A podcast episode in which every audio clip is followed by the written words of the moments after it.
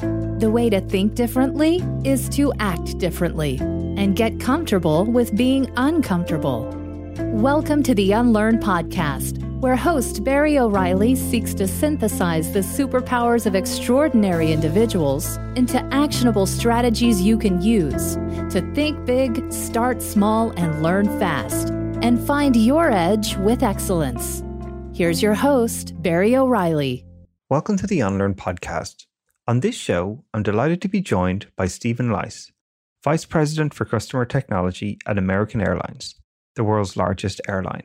Now, what struck me immediately when I first met Stephen was his appetite to learn, to read, challenge his thinking, and apply new ways of working and leading to create better products, services, but most importantly, culture.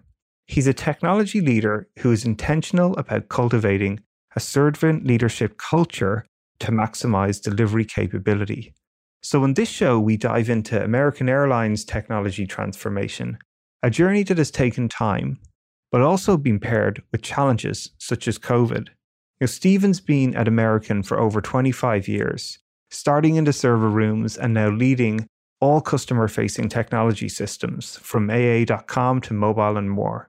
So let's start where, where he believes is the most important first small step to succeed in unlearning, relearning, and transforming how the world's largest airline works.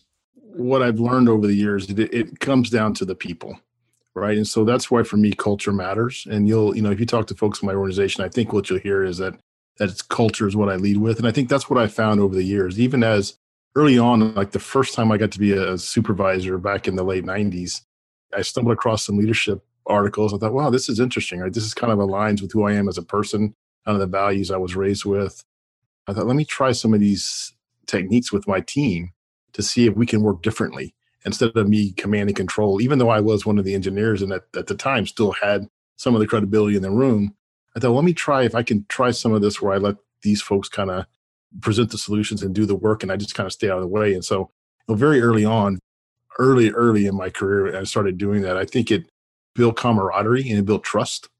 And then things like 9-11 hit. There's, you know, me and a handful of folks on the team, and we're working throughout the night to try to put together a system that the government would accept that would allow us to fly again, you know, passenger checklist and things like that. And so, but I couldn't have done that by myself. And so that's where people matter.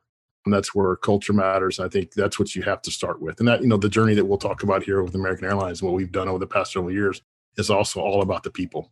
You yeah. can't do this without without trusting those engineers that you've invested in.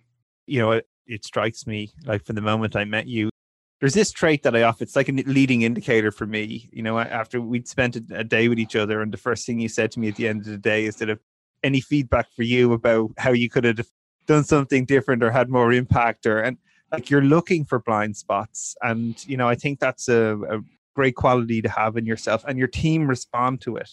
I definitely noticed that, and that they feel like they can come to you with problems, with challenges. It's candid. It's obvious you've built that camaraderie, those relationships with people. How did you go about this? Like, what are some of those sort of little things that have helped you sort of develop that quality in yourself? You know, I think one of the things is just absorbing knowledge, reading books. Peter Drucker, right? John Maxwell, Daniel Pink. I think the book Drive was one of those that really helped me. Yeah, and one of my book. favorite books, and one of the things I've adopted over the past several years was a book by Ken Blanchard called Helping People Win at Work and it's really just all about helping others win. And so we've kind of adopted that mantra in our organization at, at American, our technology organization, is how do we help each other? If we do that, it really changes people's mindset. And I've had leaders in the organization that maybe had been more command and control in the past. And as we start talking about this concept of helping others win, you can see how it, it, it really changes the way they approach issues and challenges and it goes back to what Simon Sinek says too, right? And that it doesn't have to be a finite game, right? You can have an infinite mindset, and I think flipping it and thinking about helping others win really does get you to this kind of infinite mindset. There's enough credit to go around, but there's always more than enough work for us to do, and we have to do it together. And the worst thing we can do is worry about who gets credit. Right? Let's just go get. Let's go do great things together. Love it. So Listen, I think for folks who are, you know, probably mightn't be as familiar on the journey you've been at both yourself, right? You're 25 years working in IT in American. You've sort of grown up with the company. You've been through 9-11 you're you've been through this pandemic and responding to all these situations and you know many people mightn't think of airlines as a technology sort of software especially technology sort of focused company so paint a little bit of a picture on some of the the unlearnings you've had to go through both yourself as a leader and maybe some of the things you've recognized in the company through that period? Yeah i talked a little bit about some of it is letting go and as a leader not having to be the smartest guy in the room and have all the answers. That's something i've learned. I think as a company we continue to talk about that. We've talked a lot about over the past several years for sure trying to push decision making down to the folks closest to the problem and to see how we can better empower our frontline employees to be able to you know service the customers. I think some of the challenges we hear at times is our folks feel constrained by policies and so we worked really hard to try to listen to our, our frontline employees and really try to to put them in a situation where they can actually help the customer. It starts with our ceo he came across a book called everyone matters by barry wehmiller that really struck him as hey that's the kind of company I want to be. That's how I want our folks to talk about us. And so we've really adopted this kind of idea of caring for our team members, caring for, know, we've kind of adopted our why. We did a lot of work with Simon as well, and we adopted our why as caring for others on life's journey. And so by doing that, that's probably the biggest change I've seen over the past several years for the company I joined back in the early 90s.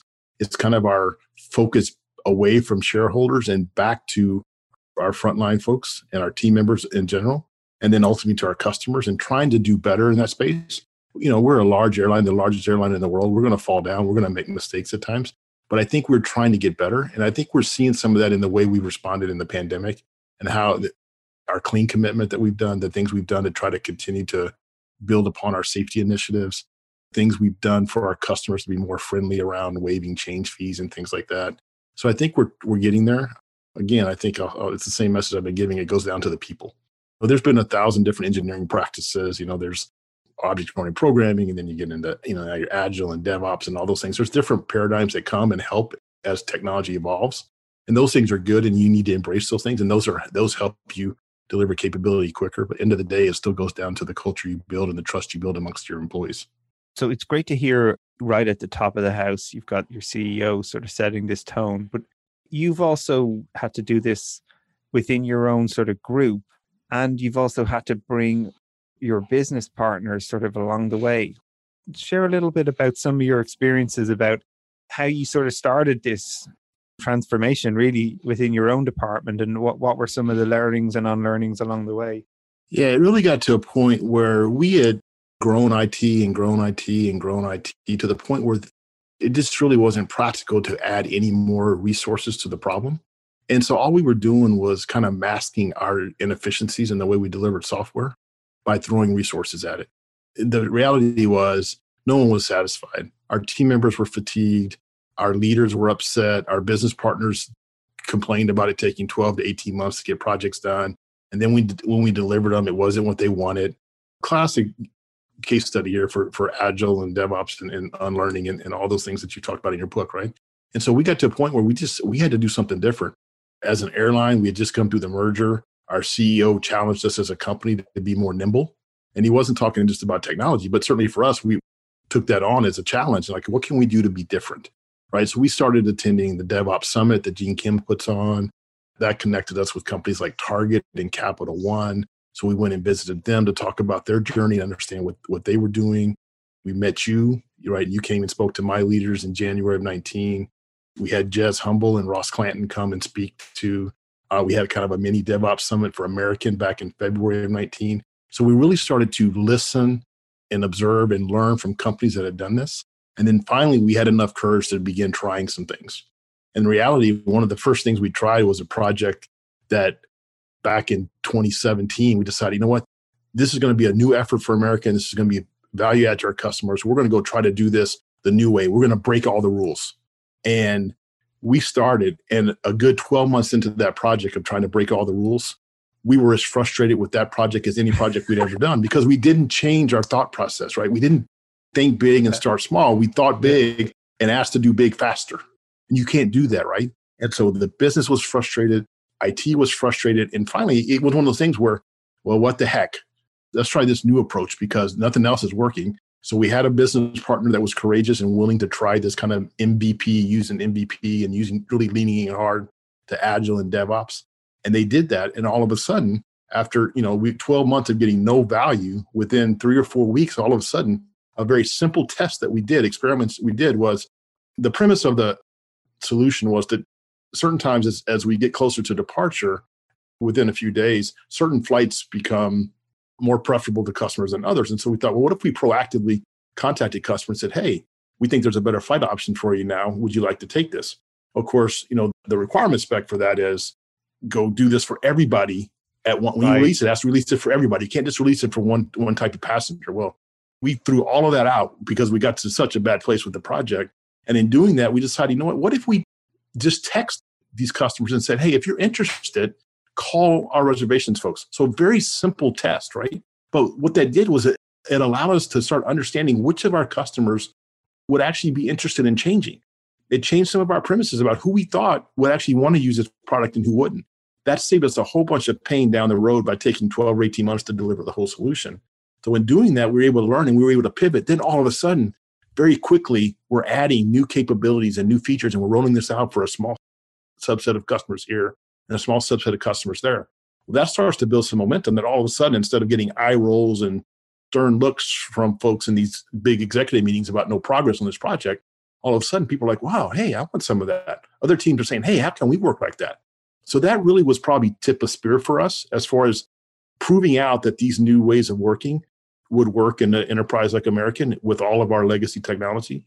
So we did that and then that started, then we, then that business partner, we had some other efforts in their space. So they started to invest and commit to working that way with us in technology. And then it's just now kind of mushroom, right? We've got this place now where it's hard to imagine working any way, any other way. Our CEO, so, you know, one thing we've, we've gone from attending DevOps to this year, Maya Leibman and Ross Clanton, who were able to attract to American because of our story, they did the keynote at DevOps Summit this year. And our CEO, so my boss, Maya Leibman, she interviewed our CEO about delivery transfer, what we call delivery transformation. And so he talked about what that meant from his perspective to the airline and the value that it played for us, even in the pandemic recently. We would not have been able to respond the way we, we responded in the pandemic and pivot so quickly to deliver things like contactless kiosks and to, to change the way we the experience for customers online if we hadn't already embraced these new ways of working. Honestly, I, just get so inspired listening to this story. It's so profound, right? And the thing that jumped out to me as well as you were describing, like the old paradigm of delivery, the think big, build big, but faster, and how much more pain that was causing rather than the think big, start small. And small delivery, but even these small, simple solutions that allow you to learn. Like the novelty of just sending a text message and testing your demand for your market before you start building anything. You know, like these ideas, they're novel in like in companies like that. And yet so many times we hear these pushbacks like that'll hurt the brand or that's not a good enough solution or but we're American, we're big, we need to have this huge big release. We need to look after every single permutation of every type of ticket and every type of route and this notion of taking like descaling it, your work to actually innovate. It's so counterintuitive for many large organizations you know. How did you help your sort of business partners your brand ambassadors and realize that actually starting small is way way way way smaller than people think? It's tiny. Then you grow from there. How did you help them sort of understand that? Because it's the real tough very counterintuitive method, but it's the one needed to sort of get these breakthroughs. Yeah, that was certainly one of the largest hurdles we had. And the and the reality is, you know, the teams, the business folks on the team and the technology folks on the team, they love working this way and they would have always worked this way. The problem was all the management, all the leadership, right? Because they have to they see the big picture and they got to get these revenue results, right? Or these cost saving results. And so they need the whole enchilada delivered at once. They can't fathom this kind of incremental delivery. What it really took was one hitting rock bottom with that one project I was talking about, where yeah. that there was really no other choice. And then all of a sudden we start getting some tangible results of, hey, this is actually working differently. We have value much faster. We went 12 months with no value, and now in a month, we've got all these learnings and all this value. Let's start trying another project. What's the other effort, right? It really took earning some trust with the business partner, but you're going to have to find a business partner that is willing to have that courage. Folks that are stuck in their old ways, it's going to be hard. They'll be skeptical along the way. You need to find somebody that's willing to go along with you on that journey and provide some cover for the team so they can learn because it's not easy. It's going to take fortitude. And so, what that early success did for us was allowed us to earn some trust and get some commitment from our business partners and the leadership there to try to begin working differently. But then, like, we couldn't do this overnight. When we met you in January of 19, we had just pivoted to a product mindset. We had reorganized our my technology organization around products. And so we were trying to figure out what does that mean? What does it mean to do true DevOps for a product? And so for all of 19, we spent a lot of time working on how we deliver software. Where is waste in our delivery process? And we really, you know, adopted those metrics out of the Accelerate book by Nicole Forsgren and, and Jez Humble. You know, after Jez spoke at our DevOps little mini DevOps summit, we adopted those metrics as these are the things that indicate transformation um, in companies. We bought into what that book preaches, and so we we adopted those metrics and we began to focus our efforts on rebuilding the way we deliver technology to move the dial on those metrics. And as we started to do that and we improved our deployment, deployment cycle times and our development cycle times, and we reduced our you know mean time to repair and we reduced our change failure rate, all of a sudden we started getting cycles back to work on value added um, delivery, right? And then we started, you know, really leaning in heavy into think big but start small, really trying to deliver the least amount of value possible um, as quickly as possible to learn and also just to give some value back to our customers. And so we started to do that. We spent a lot of 19 making a lot of it's kind of that whole illustration about the iceberg and all the stuff that's underneath the iceberg. That's yeah. what 2019 was for us, right? And that also meant that at times leaders will get frustrated because they weren't seeing enough progress, right? There wasn't enough tangible outward delivery to our customers or team members to where they were like, oh man, should we be doing this? you know, is this a waste? Is this really going to work? And all along, those of us that were closer to it, we really understood that we were working in different ways and that the teams were getting excited and we were seeing all of this momentum build to where we really felt like coming into 2020 we were going to really take off right? And we had no idea at this time we were going to be hit with a pandemic early on. But regardless we would have been seeing the results we're seeing now. We would have been doing it with the other efforts that we had on, as our initial plan. But early on in february we had to pivot because of the pandemic. And because we had changed the way we worked and the way we focused and the way we broke things into smaller chunks that's allowed us to pivot quickly and to start attacking the new problems that presented by the pandemic for the airline. And so that's how we really approached it. And now, you know, we're working this. We have some great stories across the board around just folks that are places that I didn't even expect in my organization where I would see transformation have embraced transformation and the thing the things that they're learning. And it really goes to because the leaders got out of the way, right? We were able to, to get enough trust and have enough tangible results with these early early wins that the leaders are saying, okay, as hard as it for me it is for me to let go, I'm going to let go. And when we do that, the team loves it, and they continually surprise us uh, with all of their amazing delivery and the way that they attack these problems. Again, it's just inspiring to hear this stuff. But I, I think it's also really important for people to hear the, the systems that are sort of underlying or at play here that are allowing you to to like for leaders to get their hands off the wheel right? Like when you're building big and going big and trying to be faster, that they're big chunks of work. They're big bets that nobody wants to let go of those.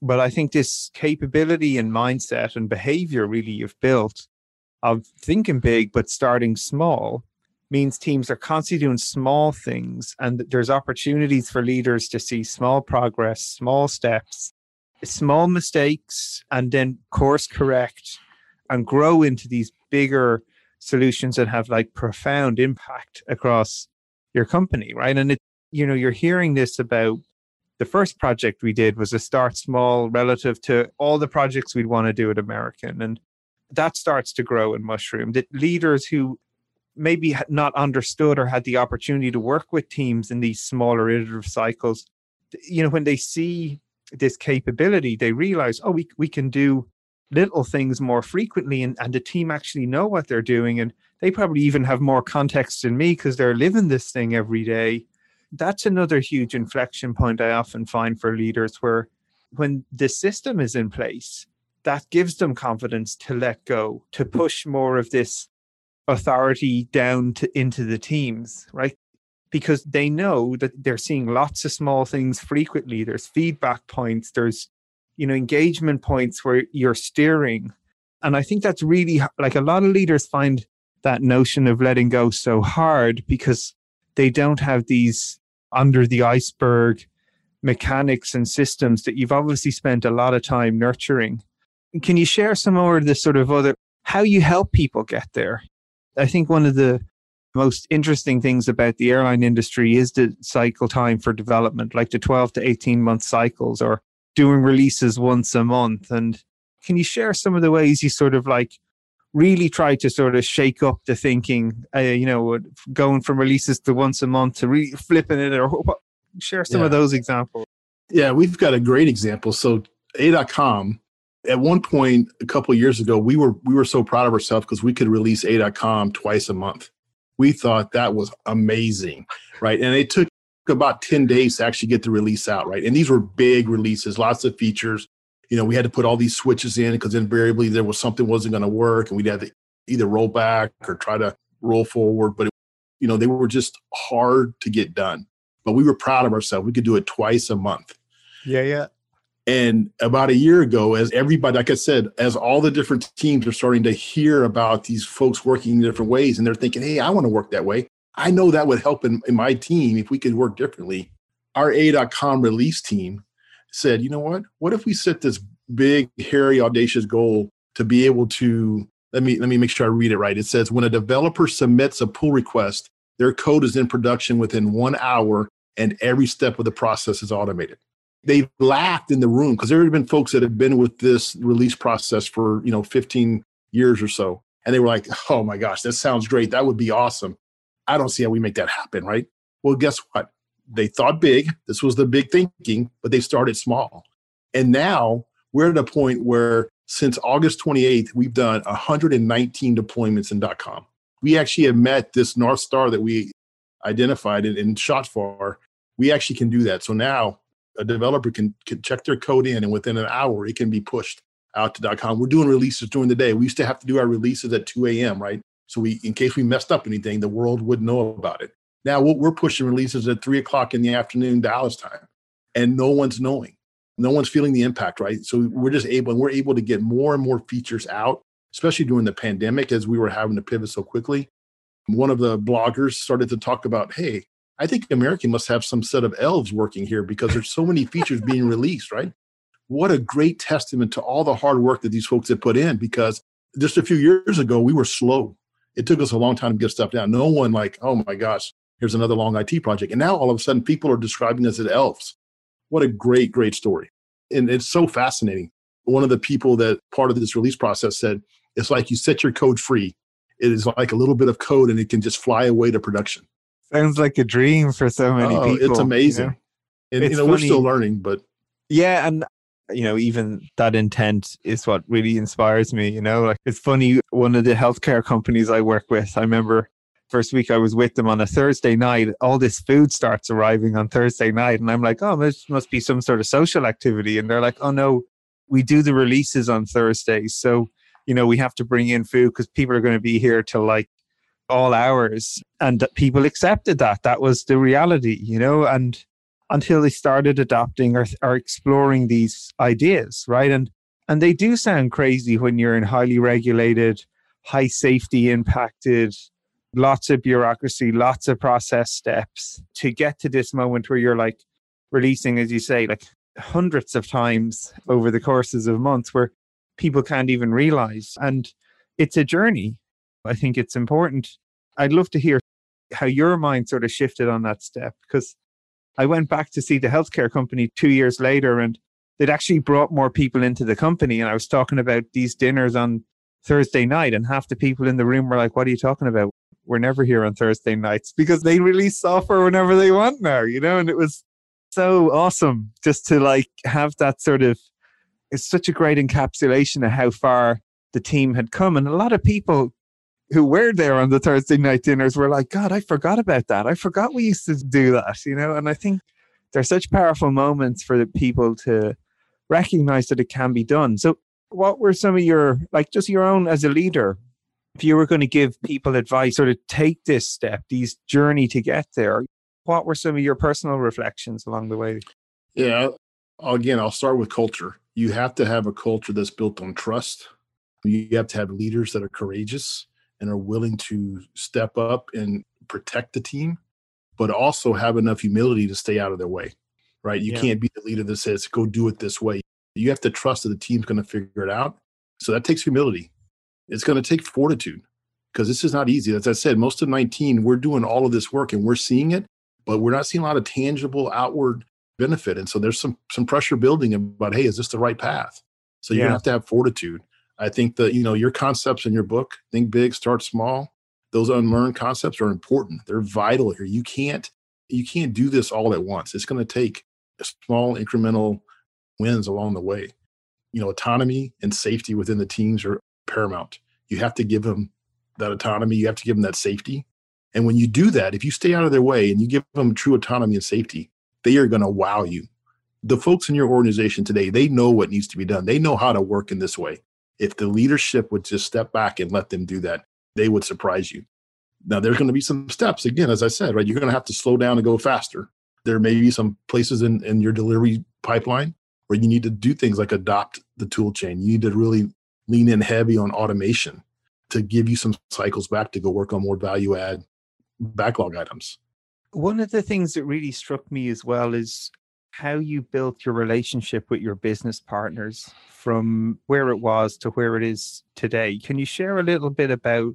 Because I think finding these courageous leaders, people who provide air cover, recognize that this isn't going to happen in a minute, right? It's going to take cycles, which means people are trading off between just having give me more feature. You're sort of well i need scaffolding to give you better feature more frequently. So how did you find the steps to make there along the way? To be honest we first we tried to start this journey without them. We had attempted thinking well you know it might be too hard to bring them along right now so why don't we just go do this stuff without them well then they're like what are you doing? What are you guys working on? Like you're not working on my stuff. So that became where we were almost working against each other and so we actually had to acknowledge hey you know what? We should have done this differently. We should have brought you along. And they appreciated our honesty and our admitting that we we had misstep and they said you know what? Okay well let's now that you guys want to work with us let's try to find somewhere we can make this happen. Because honestly they were under the same pressure right? They were feeling like they were letting down the rest of the company as well because they weren't able to deliver what the company needed. And so they're like okay we can try something different. Let's try something different. But can we do this together? And so i really think that trust and that transparency kind of a shared goal kind of maybe a shared pressure if we both yeah. had the same pressure to get some stuff done, that helped them. And also just really recognizing that the old ways of working just weren't going to cut it. Like there wasn't another set of resources we could add that were going to help us out of this mess. We had to change, change and, and try something different. And then again, it did take some courage from our leadership on the business side to say, hey, you know what? I'm willing to launch this only for single passengers out of Dallas just to learn and see if it's accepted, if it works. That's better than giving no one the benefits. At least the folks flying out of Dallas by themselves would have some value and we get to learn. And so as they started to be willing to accept you know a solution that wasn't 100% that also started to build momentum. And to the point now where there's sometimes we don't even go to the 100% solution because there's not enough justification to finish that effort because we've gotten all the value that we needed out of that out of that use case or that capability and there's no reason to go to 100% here where in the past we would have had to go to 100% and as you talked about earlier the airline industry is fraught with all kind of complexity. So when you try to finish that last 10 to 15% of scenarios, it'll take you forever. That may take three quarters of the project at times. This, I think, is such an important point, right? Because I think one of the huge unlearnings, or what I see is just a flip in mindset that really allows companies power ahead, is where they stop worrying about trying to solve every single edge case scenario solution and starting smaller and starting to think more outcome based about what are we trying to shoot for and doing these small things, you realize along the way, sometimes we've actually done enough here. The solutions that we get to are actually uh, good enough, right? Or, or what you I constantly notice is people take a more sort of probabilistic view towards problems, right? They're they start thinking about, well, there's 10 different scenarios here and which is the most likely? What's the safest place for us to start?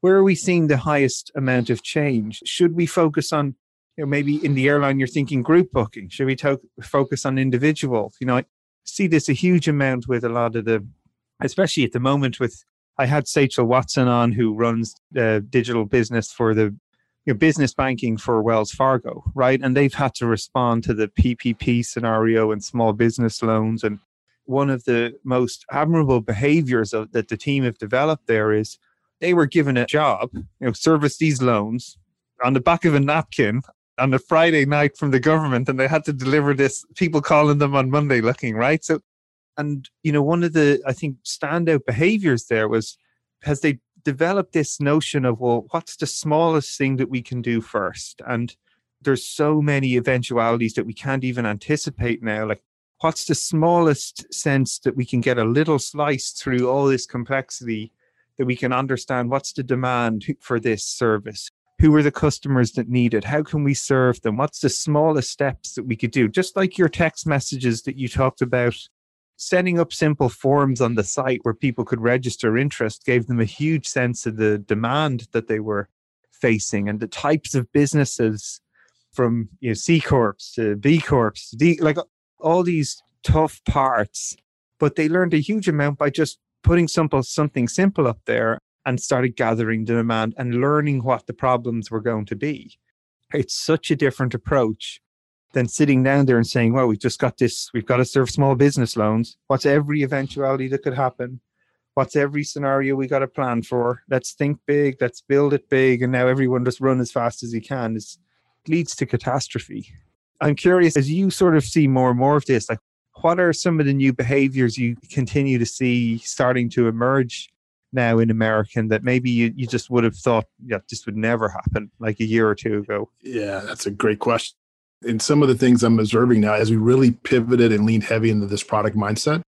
And now that our business partners are in the trenches with us, some of our most successful product teams, when you, if you were to go talk to them, you would have a hard time understanding who were the business and who were the IT folks. They are really a unified team. I talk a lot to my teams about your focus is to make your product awesome. We've tried to adopt a lot of the concepts out of you know Marty Cagan's book Inspired and how he talks about product management. That's kind of our next evolution is really trying to get better at product management. And but when you see these product teams, um, you will be impressed by the fact that you, you just can't distinguish between IT and business anymore. They advocate for each other. There are meetings I go to where I don't have to say a word because my business partner is talking about all the value that's been added by that product team. The other thing that's been interesting is as we continue to, to talk about being good stewards of a product, stewards of the business capability that the product needs to deliver, but also financial steward, a steward to the technical hygiene of the product, and also to the team members themselves. It's interesting now to see that our business partners, as they go to prioritize the backlogs, they understand the value of prioritizing technical hygiene as well. So whether it's vulnerability patching for vulnerabilities or you know some end of service life type things, or sometimes just you know making the investment to pivot to cloud or things like that, they are willing to make that investment because they truly see themselves as total stewards of the product and not just the business capabilities that that product's delivering. The other thing we've done, which is another thing you probably don't do at the beginning, but it does help, is we also changed our funding process to fund the product level. Now the product managers, they see the total cost. It makes it easier for them to say, you know what? I think we've done enough for this feature. Let's go into the next feature because they see the total cost and they feel like it's their money. So I think as you start building this kind of stewardship concept in the in how you do product management, it's also helped. It's not going to happen overnight, and certainly we have you know we're a large large company, and so not all of our product teams are there yet. But as they continue to mature, our most mature product teams are working in this way, and it's amazing. Like they're just really kind of like, just get out of here. Tell me what you need to get done, what, what's important to you. We really started focusing on OKRs. So they'll take what we ask them to do and they'll convert those to OKRs. And then we just kind of stay out of their way. And so we have the transparency of the OKRs, as you were talking about earlier. So we know how, how they're progressing, you know, if they're making progress. We don't need to be in the day to day. And we just watch the OKRs and we'll have reviews periodically to see how they're performing on the OKRs. And that's where they'll bring issues up and things like that. But beyond that, man, get out of their way. And guess what? That frees up time for us. we have time to go do other things. I think, again, what you're describing here is a real path that people can plot their way there, right? Like different steps unlock the next steps in many way, right? Like, uh, like spending that time at the beginning to actually bring your business partners on the journey with you is what allows you to have these conversations around joint stewardship of products where technologists understand business priorities and, and pressure and business people understand technology hygiene aspects and why why they're good investments if and things that they should think about like you can't get there if you don't take that path sort of together right and similarly you, you talk about leaders trying to get out of the way and step back and the way they can do that is by the teams taking direction and turning it into measurable quantifiable outcomes be it okrs management by objective whatever your flavor is and then debating the outcomes that the leaders are looking for, right? Like you can't expect every leader to understand why you want a multi-instance uh, AWS cloud and you know why. No, that's that's not a language they understand. But everyone can understand business outcomes, customer success criteria, growth of usage of product or features, and everyone can debate those. It's a shared language, and I think that's what I constantly see gives leaders like yourself and others confidence to in the team when they really understand what success is and why it matters, they can go and figure out how to get there. If they keep showing you stuff on a high frequency and, and getting you to react to it, here's the next small thing we've done, how it ties to the outcome we're aiming for. What do you think? Do we keep doing this? Do you want us to switch it up? Actually, we've learned something that we, we actually think we've done enough of this feature. We're not seeing great growth. We think we should can it and move on to another like you know execs dream about these conversations and i think it's very hard for them to see the sort of structure and the systems that need to be intentionally put into place. They take time they take intention and thought. So it's just really in, enjoyable to hear you, you sort of plot that path uh, that you've been on. Looking ahead then what's the next sort of uh, horizon that you see for the teams and the things you're sort of these mental leaps from doing two weeks of uh, releases to like whenever you want? Like what are some of the other aspirational conversations that are starting to emerge? Yeah i think really for us we're kind of in year two of how we fund. We still are, are trying to figure out kind of what we call enterprise initiatives and how best to fund those in the context of product. So there's some things to continue to tweak there continue to become more mature in how we do product management. We've made a lot of progress as we've talked about in this last last little bit. But there's still there's still things we can do there to continue to listen better to our customer, our user, whoever you know whoever this product is delivering capability for. We're getting better, but there's room for improvement there. So, and I think that will better tweak our backlogs, and we'll make sure that we are always can say we're working on the next best thing to add value to the product. I think you know today we're in a better place, but we're not where we need to be.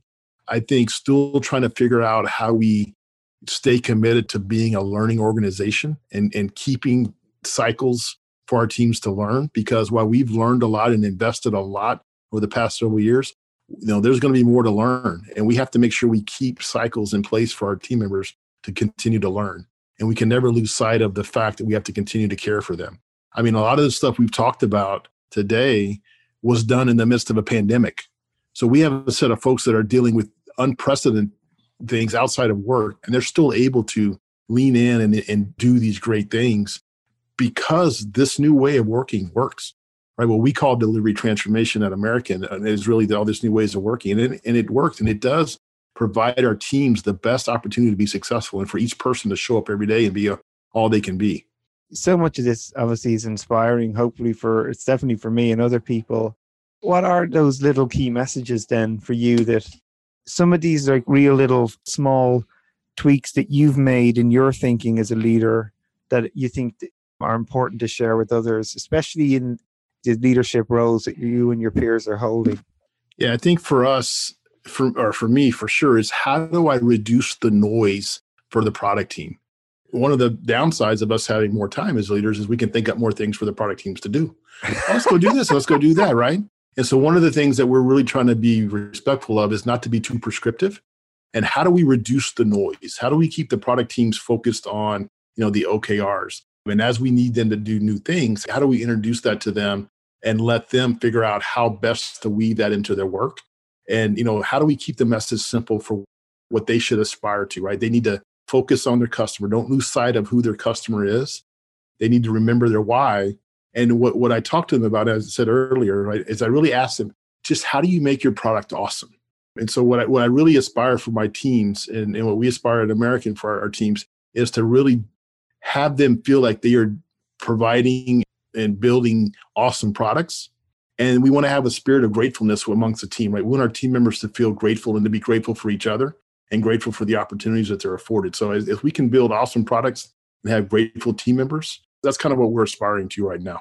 Well, I think it's great because it, it goes right back to sort of the top of a lot of our conversations here about how important the people, the camaraderie, the building the relationships, the trust in your team members and your business partners, you know, how you built that up through thousands of small steps and small problems that you've solved together, you know, and that small bits become momentum, become huge movement, like a movement really that you've sort of created here and now. And really exciting. So the question then I have is really like, you know, for the future, what are some of the things you're maybe most excited even maybe some of the things you've learned through this pandemic that you think are giving you more ideas about what's possible or even the future of the airline industry?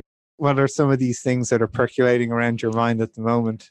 One of the other things we're focusing on is how we um, attract talent.